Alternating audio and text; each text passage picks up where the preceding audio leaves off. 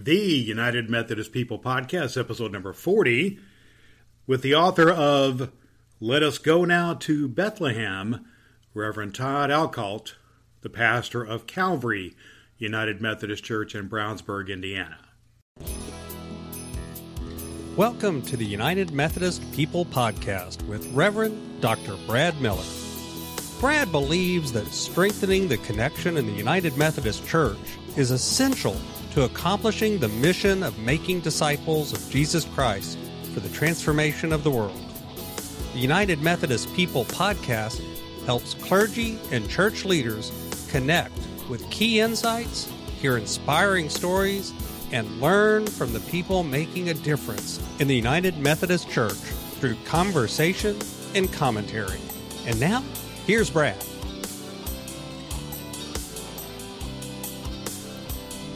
Hello, good people. Welcome to uh, episode number 40 of the United Methodist People podcast with Reverend Dr. Brad Miller.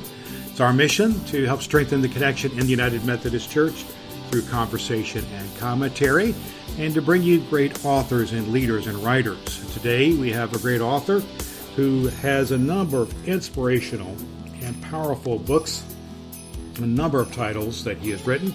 His name is Reverend Todd Outcalt. He is the pastor of the Calvary United Methodist Church in Brownsburg, Indiana, and his latest book, just in time for Advent and Christmas of 2020, is Let Us Go Now to Bethlehem as a series of daily devotionals, which is devoted, which goes from the beginning of Advent on a daily basis all the way through Epiphany.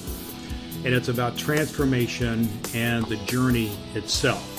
It's, a, it's lots of great heartwarming stories out of his life, about his ministry, and will also be pertinent to your life as well. I think you're going to really enjoy it. And uh, it's really relatable. Uh, Todd and I have great conversation about matters regarding this book and about the Christmas season, particularly the journey that many of us have found ourselves on here in 2020 with the COVID crisis and many other pressures in life. We talk about this book and about some of his prior writings around Advent and Christmas, and about the situation in our United Methodist Church and in our culture, and how the message of hope and the journey and all the things around uh, the adoration of the baby Jesus is all so important to us in this time. It's inspiration, it's hope, and it's wonder, and it's about some illumination of the darkness that we may have felt in this year of 2020. It's going to give you some hope. And I just want to commend it to you. And we're here to be helpful to you here on the United Methodist People podcast. You can find out more about us at unitedmethodistpodcast.com and facebook.com slash United Methodist Podcast. Great to have Reverend uh, Todd Outcalt with us today on the podcast. Let's get into our conversation about Let Us Go Now to Bethlehem right now. And today we are just incredibly privileged to have with us the author of more than 40 books about uh, Christian life, biblical context, and some mystery novels, some other things. His name is Todd Outcalt. He is the pastor of the Calvary United Methodist Church in Brownsburg, Indiana. And he has been the author of also of a couple of books which focus on Advent and Christmas. A few years ago, he had the book called Blue Christmas, and then September of 2020, his latest book is called let us go now to Bethlehem, daily devotions for Advent and Christmas. Todd, welcome to United Methodist People Podcast. Thank you, Brad, for having me. It's awesome to have you. We've had you as a guest in the past. It's great to have you again. And we're just going to have a conversation about life and, and, and how um, a book like yours can help speak into the present situation we are in. We have been in the midst of this crazy a pandemic for months now. We have political unrest. We have racial tensions. We have uh, people who are dealing with real life stuff regarding their employment and childcare and, you know, uh, all kinds of stuff happening. In my case, I've got a new granddaughter going to be born pretty soon, and that's a stressor on my life.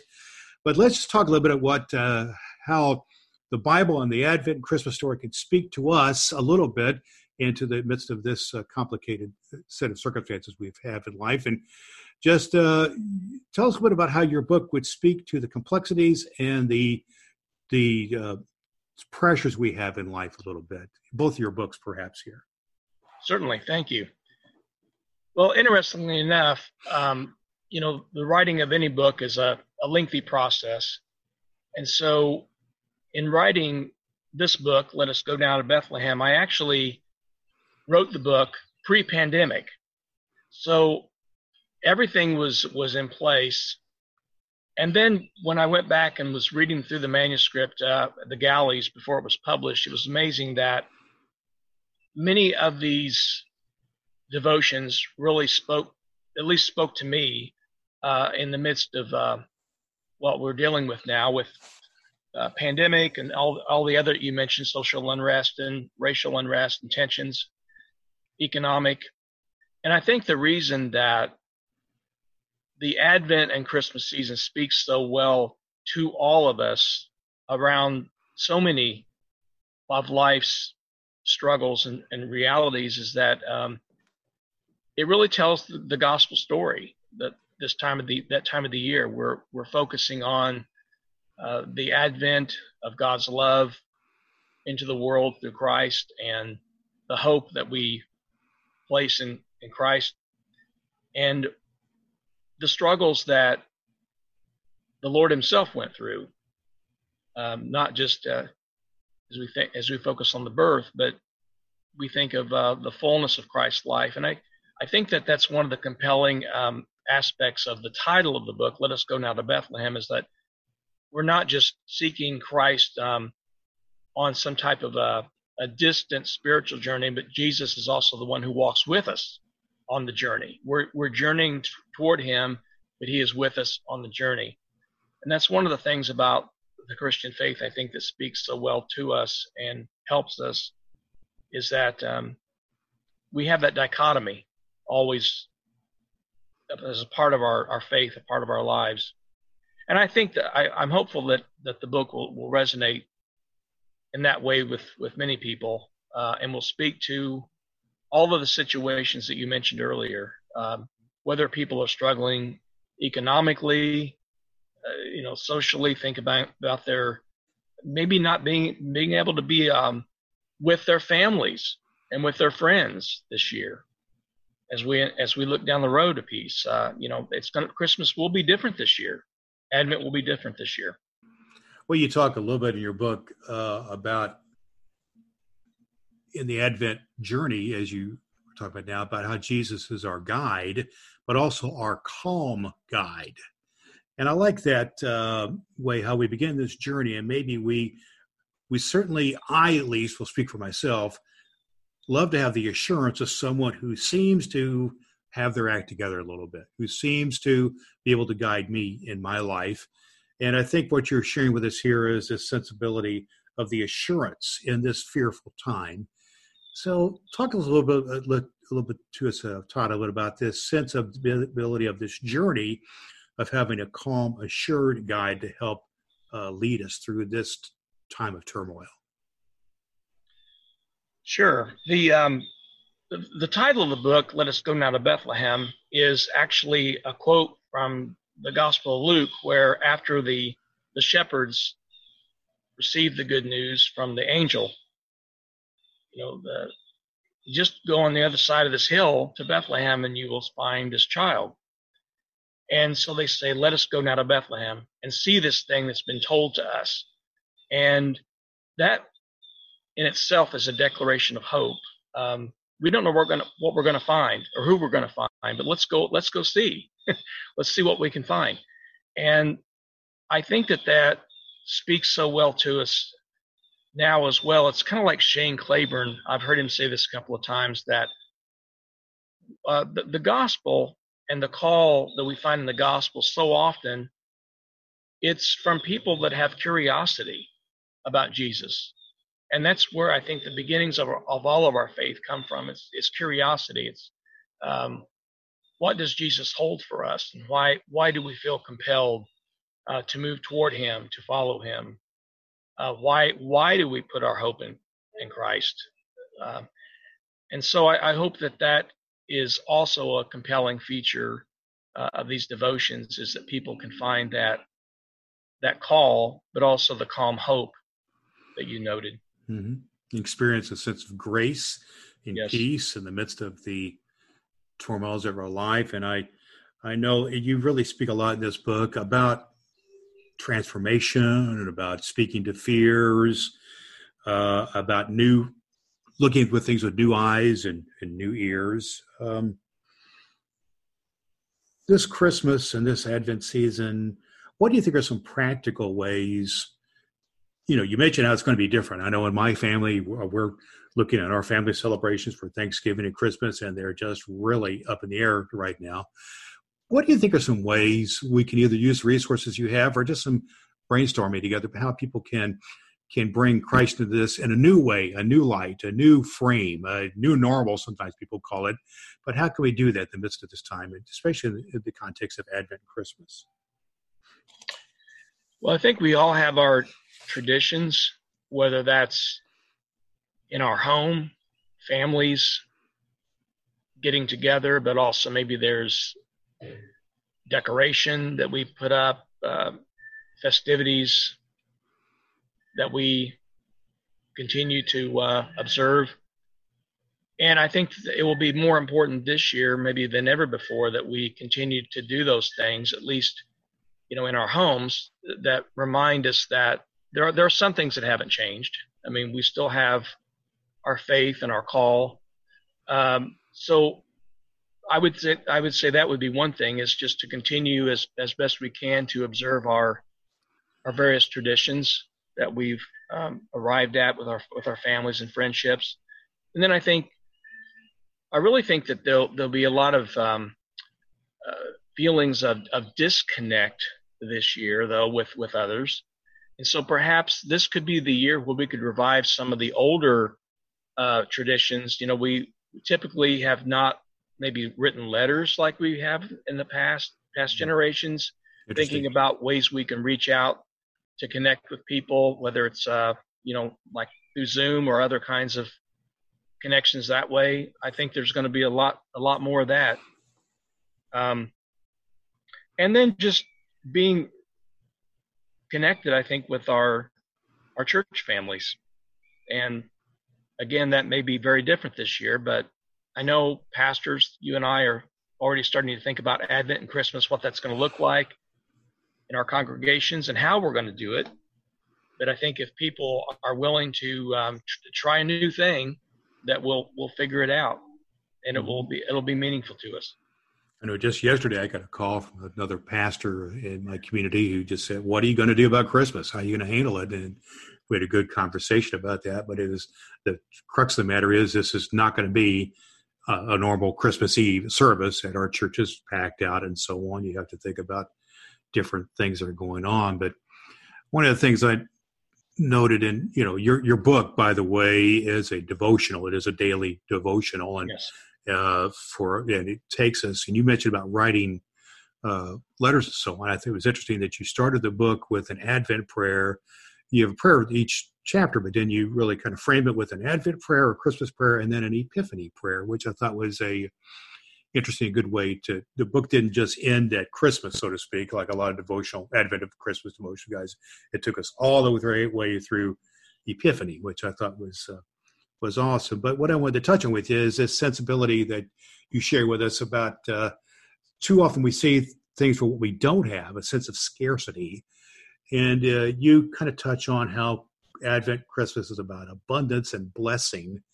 And it seems to me that's a message now more than ever we need because we, you know, we're just, it's become very obvious what we don't have. So we need to focus again a new light on what we what we do have, and how can we embrace this sensibility about uh, embracing our uh, abundance and blessings over focusing on scarcity and what we don't have. You know, whenever you mention the word blessings, um, you and I are old enough to we remember some, some of the old hymns. yes, and there, there was one that we used to sing years ago. I don't think I've sung it for years though. It was "Count Your Blessings, Name Them One by One." Oh yeah, count yeah. your blessings, see what God has done. Sure. And we typically today, you know, it used to be that uh, people would have fun with a top ten list. You know, sit down oh. and make a top ten list of it, yeah. and this or that. I wonder the old, if the old David Letterman thing, right? Yeah. yeah. This might not be a bad year to, for mm-hmm. everybody to actually sit down and you know count what are your top ten blessings what are the things that you really are becoming aware of and maybe there are things even through this pandemic and i've i had a sermon series on this uh, a few weeks back about how this pandemic in particular has changed our perceptions of what we value uh, you know pre-pandemic we probably had different things that we valued and now in the midst of it we're finding you know, my life's not tied to those things that I valued before. It's it's really tied to these other things that are deeper. And you know, you you spoke to your, uh, you know, being a grandfather again, and uh, you know, there's there's things that we can't. Some months back, we wouldn't maybe have anticipated them in, such the same way, mm-hmm. or you know, really look forward to them or count them as as blessings in the same way. Yeah. Well, let me put that in context for you a little bit about some of the fears of what you have and what you don't have just in that story. My even as we speak, we're, we're talking on the, the 10th of September. My daughter's been in uh, quarantine for a couple weeks prior to the birth of the child. Is going to be in quarantine for some time after the birth of the child, which means also that me as a grandfather cannot see either my daughter or my other my present granddaughter or my granddaughter to be for a matter of weeks. And that's kind of driving me crazy a little bit, to be honest with you. But I'm I'm trying to see the blessing and the anointing of that we do have, you know, FaceTime and Zoom that I can at least see her face to face, or not face to face, but you know, on video, and that's trying to see those blessings. And I'm able to talk to her and be with her, but to see those those things because it is a fearful time. The fearful the thought about your daughter being in quarantine before the birth of a child in a hospital, and who knows, you know, with the world right now, what it can be. Uh, it's about this thing about fearfulness, and I think it's really interesting that in the, the book that you have here, it talks about, you know, fear not, so on. But what would we do? You talk about the question, what would we do if we were not, uh, if we weren't afraid? And I think Wesley addresses that, you address a little bit. Uh, what are the possibilities here? And let's just talk about that for a second. What are the possibilities if you're not afraid? that is uh, that is a big question and you know it's interesting because in the gospels that's one of the words that christ offers more commonly than any other is fear not i mean that's that's the message that jesus often has to his followers but also to others don't be, don't be afraid don't be afraid and i think something does transpire within us uh, in our faith when we can step out beyond our fears, we, we step out of it and really see that if God is with us, then everything's going to be okay. I mean, God will, will see us through. And so some of those some of those fears I think can be alleviated when we really um, recover the, the sense of, of our Christian community. You know, we we become and maybe the pandemic has revealed this how our faith has become so individualistic and we we tend to operate with just this it's god and me and you know don't need anything else but just god and me but i think there are people that are longing for community they're longing for connections and maybe we're going to see some type of a rebirth of the church in that in that direction uh, helping people to find the connections that they're longing for and the alleviation of those fears. Yeah. And maybe there's a lot of people around us that can't really articulate that. They they're afraid, but they don't really know what they're afraid of, or maybe they can't get outside of their fear. But you know, because we have a a faith that we're professing um, and good news, that's part of the declaration of that good news. Fear not. Yeah. Well, I think that's all very true, and yet I want to reflect with you a little bit about that, about something that I think is a factor in our world right now. And it's certainly here in the the Advent Christmas story. And I think it's in the Christian story. And I'm going to put in the context also of race relations and some things along this line. And that's the waiting game. That's the waiting, the process here. And uh, this whole COVID thing has gone on for months now, and the there's really no end in sight, really logically. We've got people and you know going to school in different contexts, which are really challenging, and so on and so forth. And yet, um, we got this waiting thing, and some people would say, you know, why do I have to wait so long? What's this all about? And then what the the, the racial situation I wanted to mention to you is that I've been talking to quite a few people recently about race relations and about the situation of the world, and talking to our bishop and some other people who have, uh, you know, are speaking into this and talking about how this is not, you know, uh, the racial justice issues has not been going on just for a few months. It's been going on for 400 years. And so, how long do we have to wait? So, I guess I just wanted to ask you in terms of this waiting thing, the process. You know, the the process here. Uh, it's it can be a struggle, man. It can be a struggle, Todd, to wait. It's like the whole thing. We talk about Christmas. You know, when I was a kid, and you know, my kids when they're little, when's Christmas going to come? When's the gifts and all that kind of stuff? We have to wait give us some thoughts about waiting about what what are we going to do about this waiting thing especially in the midst of the world we're in right now yes well you know when i i think about waiting um, there's there's all kinds of ways that we do wait um, and i think that what we're invited to do in the context of the gospel is we we're we have participatory waiting it's like we know that things aren't perfect, and we know that there's yet more redemptive work to be done in ourselves, but also in society. And we participate in that. God invites us to participate in this work of redemption. And so, in that waiting, there's also struggle. Uh, it's not just that we always arrive at a place of peace or peacefulness in the waiting. Sometimes there is the uh, the, the struggle and the desire to you know move with God to a new place. Uh, and I, I think that maybe that's that's also a part of the Advent and Christmas message uh, of the season is that um, we're not we're not just sitting back on our sofas and waiting without any kind of work at all, but we're we're trying to to move with God and we're trying to participate together.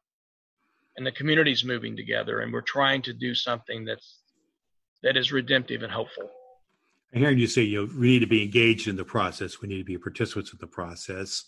And that's that's very good especially when a lot of people have the sensibility that uh, advent and christmas is about new hope and about possibilities and about new birth and so on and so forth and yet the reality is todd as you know that for a lot of people advent and christmas is not about good stuff. It's not about hope and joy and celebration. And I know your previous uh, one of your previous books, Blue Christmas, kind of touched on that. And so let's talk about that for a second. About how maybe particularly this year, maybe more than many, it's going to be a time of true challenges for people who have had uh, been uh, have dismay and despair in their life, or had abuse or something else. Uh, what's the message there for those folks who are in the midst of that, and this exacerbates that? Yes, that is that is a, a most um, it is it is a difficult time for for many people, especially those I think that you noted that maybe have some memory or experience of the past. And it could be associated with Christmas or maybe not, but Christmas awakens it. And it is not a time for many people when they feel uh, like they want to be with others. They, they may feel more isolated or that they want to be alone. They want to have grief. Um, maybe they're remembering the loss of loved ones.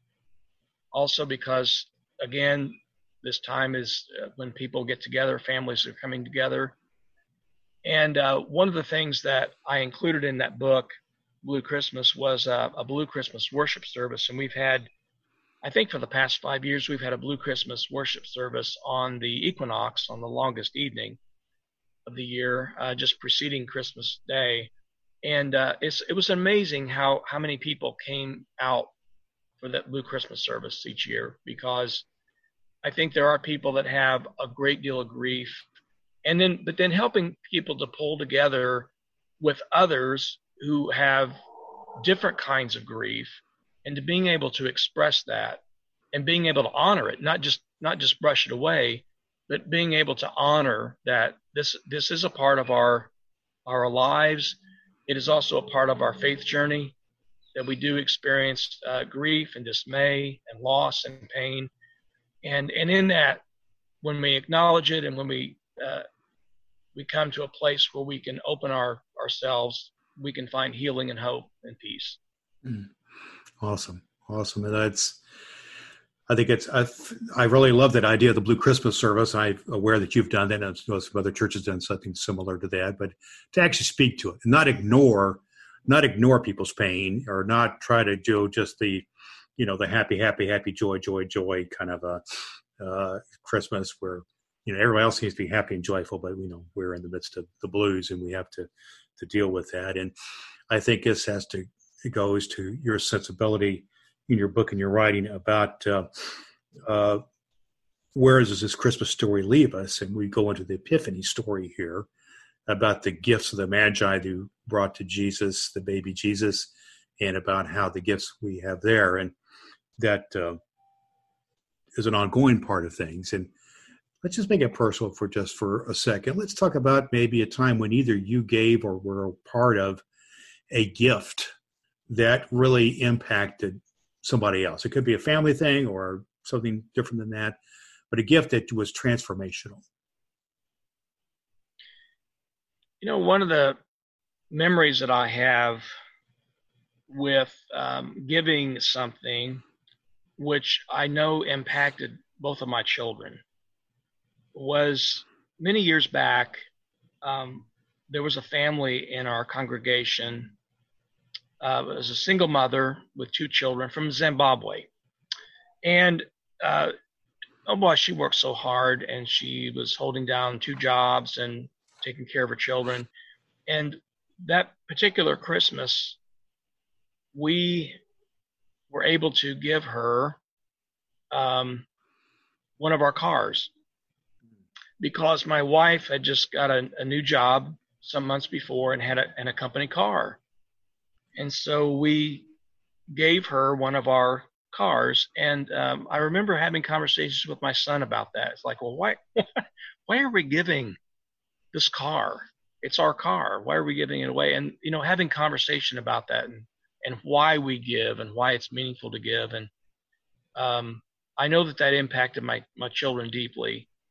Um, and it wasn't anything flamboyant. I mean, mm-hmm. it was it was an old car. it was a used but car, but life, but life changing for that woman, wasn't it? But life changing for her. She no longer had to ride the bus. Mm-hmm. And I and I tried tried to explain that you know that uh, here's somebody whose life will be changed because she won't have to spend hours waiting at a bus stop to and from work, and now she'll be able to get her groceries in the car and drive your children to other appointments and Mm-hmm. Oh, I get That's that. Awesome. I see that. Well, let's turn around now. What are some uh, a gift mm. you may have received or been a part of receiving that was impactful? Uh, you know, you? Um, Brad, one of the things that I have always done, I've done this for years, is um, I have kept a box in my office, and I would I would encourage everybody to do this, not just pastors, but everybody to do this, is to keep a box of affirmations, letters that are received that affirm something that you did for someone or a kind word or just just something that somebody wants to uh, thank you for. And um, a lot of times i i go back to that box. Hmm. and it's good to it's good to re uh, kind of re up some of those friendships and maybe even with people that have have uh, are deceased but to think about you know their memory and to, and to feel that awakening and uh, the fresh associations and friendships there. And so those gifts, those gifts have always meant a lot more to me than just the tangible, you know, uh, a present that you open, but just a something that somebody has to say, a word. Yeah. Uh, it means a lot. Those transforming moments. Uh, yeah. You mentioned, I think you mentioned Fulghum's story, uh, Robert Fulghum's story about finding Christmas cards in like July yeah. or something. How that uh, how that was impactful, and that's a good thing too. And I just wanted to to think about the story. You know, the Magi story is about gifts and giving, and and how that's transformational, and how hopefully in this Advent Christmas season we can think about ways we can do something out of the ordinary rather than the sweater or the socks or whatever it is to do something that's transformational. And I hope that you know maybe your book can be one of those transformational gifts, perhaps for an individual or for a church to do. So. And And uh, so let's, I, I, want to shift our conversation a second to uh, implications to the church. But I want, before we do, I just wanted to, you to talk for a second about how the, the book is formatted and the Bible study and so on, how it might be applicable to a Bible study or to a church setting or, or a person's daily devotions. Speak to that a little bit, how it might be applicable yes. to someone's life. Well, as we were as we were outlining the book, um, uh, with the editors at, at the upper room, we we realized that when you think about how the Advent season is uh, around 28 days, but they're four weeks. So thinking about there would be four weeks of Advent. So groups could come together and each week they would have those seven devotions. Uh, and then Christmas, there, you know, the traditional song that there are 12 days of Christmas, and people forget that, that the 12 days of Christmas is actually after Christmas Day. Right. Christmas Day is the first of the, of the 12, but then there's 11 more days. Mm-hmm. So there's another two weeks that leads into Epiphany. So in total, there are six weeks that can be used uh, in both individually and in if group study.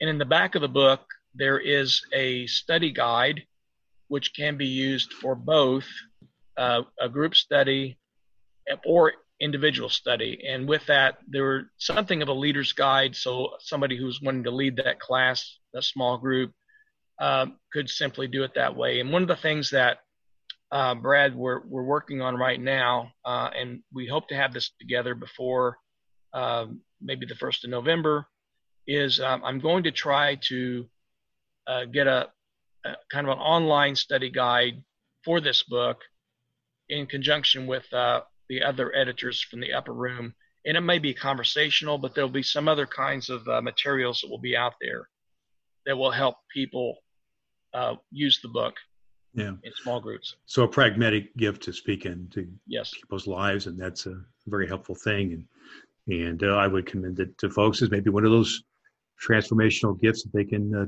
take part personally in, in in their church. And let's talk about the church for a second. Both you are a local church pastor, and I am as well, and United Methodist Church. And I just like to talk to you a little bit about how the world that we're in right now is impacting the life of the local church and how we can respond to that. And uh, a lot of churches have been impacted by this pandemic and about the things we spoke about earlier is social unrest and economics and politics is just crazy right, right now. Uh, kind of give me your sense of the state of the local church, your local church, and maybe others as well. Where do we stand right now in the United Methodist Church? Just give me your take. Well, I'm, I'm sure, like you, um, I have been in conversation with a lot of other clergy, and uh, for the past, well, it's probably been four months, I have been zooming every Friday with a group of other clergy in the greater Indianapolis area. And one of the things that has really struck me is that even though we are all basically suburban churches, we are similar sized, but we're all different. Every every every congregation is is impacted in some different way through this pandemic and through all of the social and racial and economic unrest. I mean, we're my situation is very different from someone's situation that's just maybe 10 miles down the road. Uh, so there really isn't a, a chart. there, there really, there's nothing, there's nothing that we have to go on that tells us how we're going to navigate these waters. We, we just don't know. And that, I think that's where we're at uh, pastorally, we're trying to, like that book says, we're trying to canoe the mountains. Oh yeah, right. And we uh, we don't know what's on the other side of all this. I do know that you know as I read uh, studies and statistics that are coming out now, it looks like a lot of congregations may not fare well on the other side of this pandemic.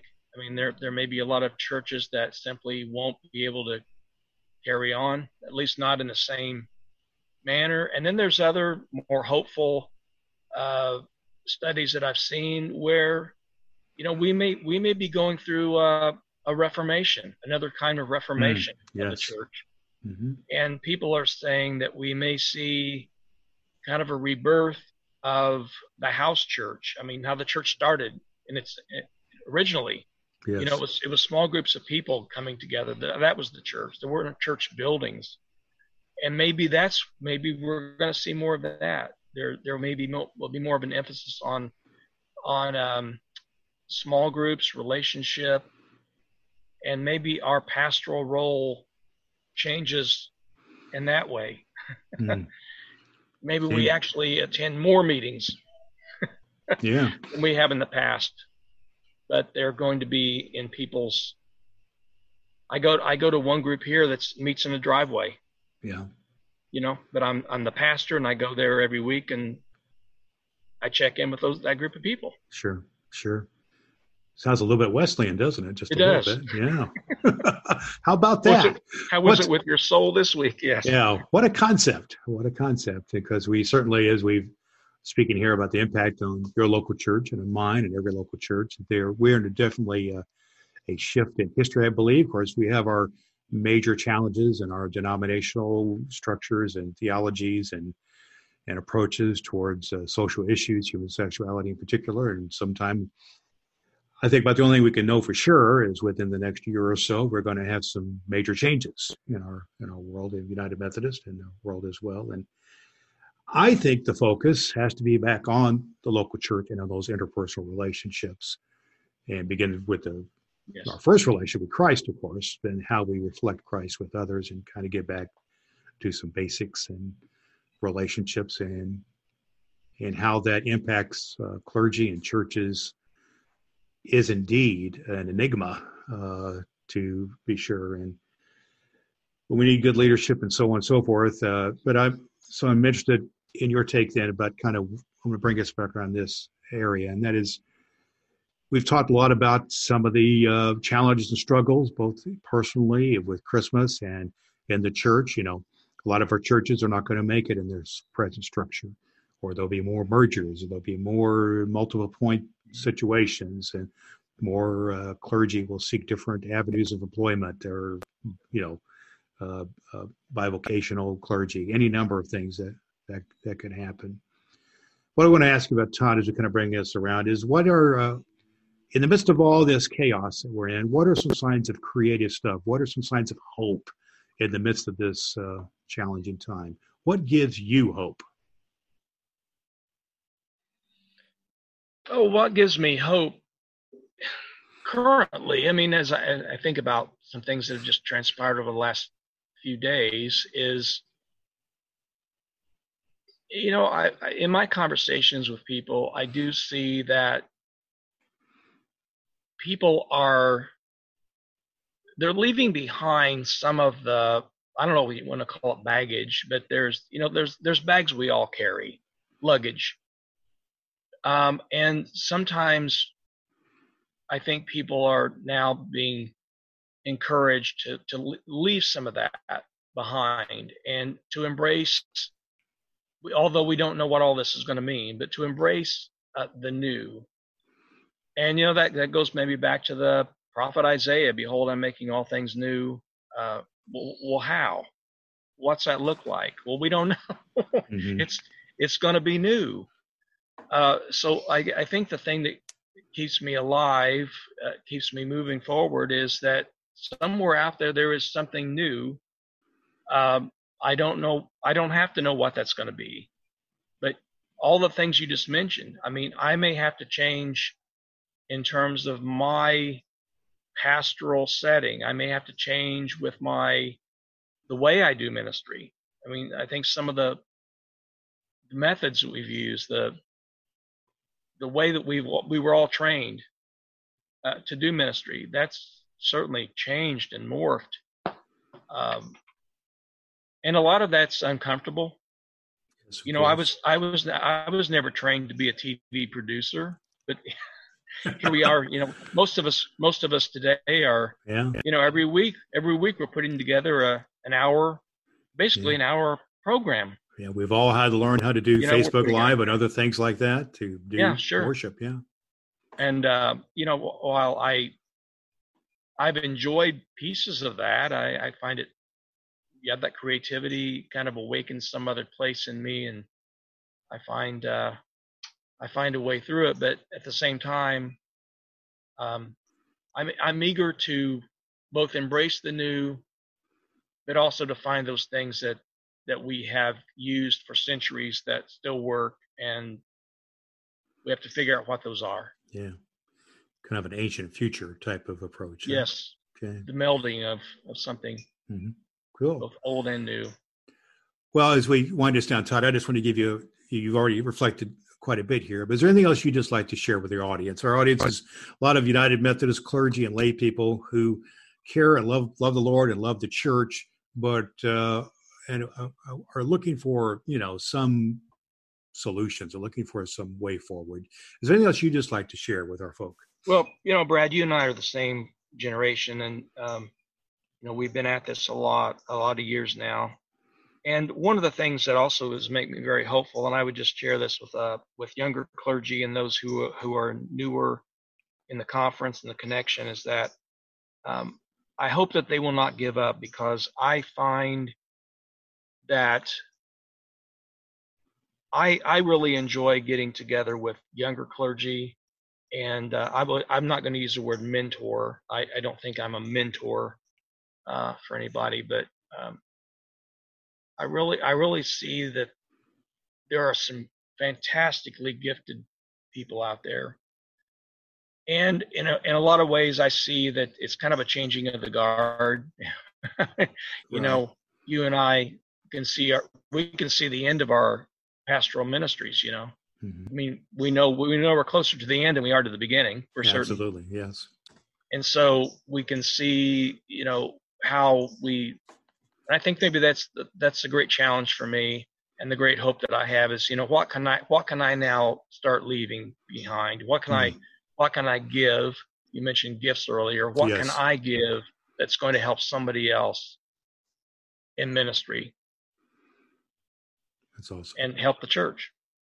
Well, that's ultimately what it's all about. We want to try, at least I, and I think you're sharing the same thing. We want to try to leave things on our watch leave things a little bit better than we found them and to you know do some good do some good for the kingdom do some good for for the kingdom and and to uh, not leave in a state of uh, you know disrepair or despair but to leave in a sense of construction and and a compliment of those who come behind us and to move forward in faith and uh, not grow weary in doing doing good so mm. and i todd i want to just say a word of thanks for the good that you're doing for for the kingdom in your local church and through your writing and through your creativity there and lots of great resources not only this book but many other books and other resources he put out. He's uh, produced through the years prolific writer in many ways and and our, our, so this latest book we've been sharing about today is let us go now to bethlehem daily devotions for advent and christmas. We'll look for other resources available made yeah, by advent and christmas uh, this fall and our guest uh, today on the United Methodist uh, People podcast, Reverend Todd Outcalt from Calvary United Methodist Church in Brownsburg. Thank you, Todd. Thank you, Brad. Thanks so much to Reverend Todd Outcalt, the author of Let Us Go Now to Bethlehem, a devotional guide for Advent and Christmas. You can pick that up at, uh, at cokesbury.com and at uh, Amazon and other outlets as well, and committed that to you. I wanted to mention to you that this is a great study guide as well. It can make a great resource for a sermon series.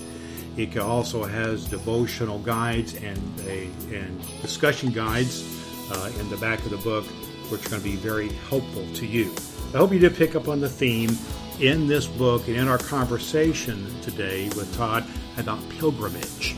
Todd himself has been on several pilgrimages to the Holy Land and other places, as I have.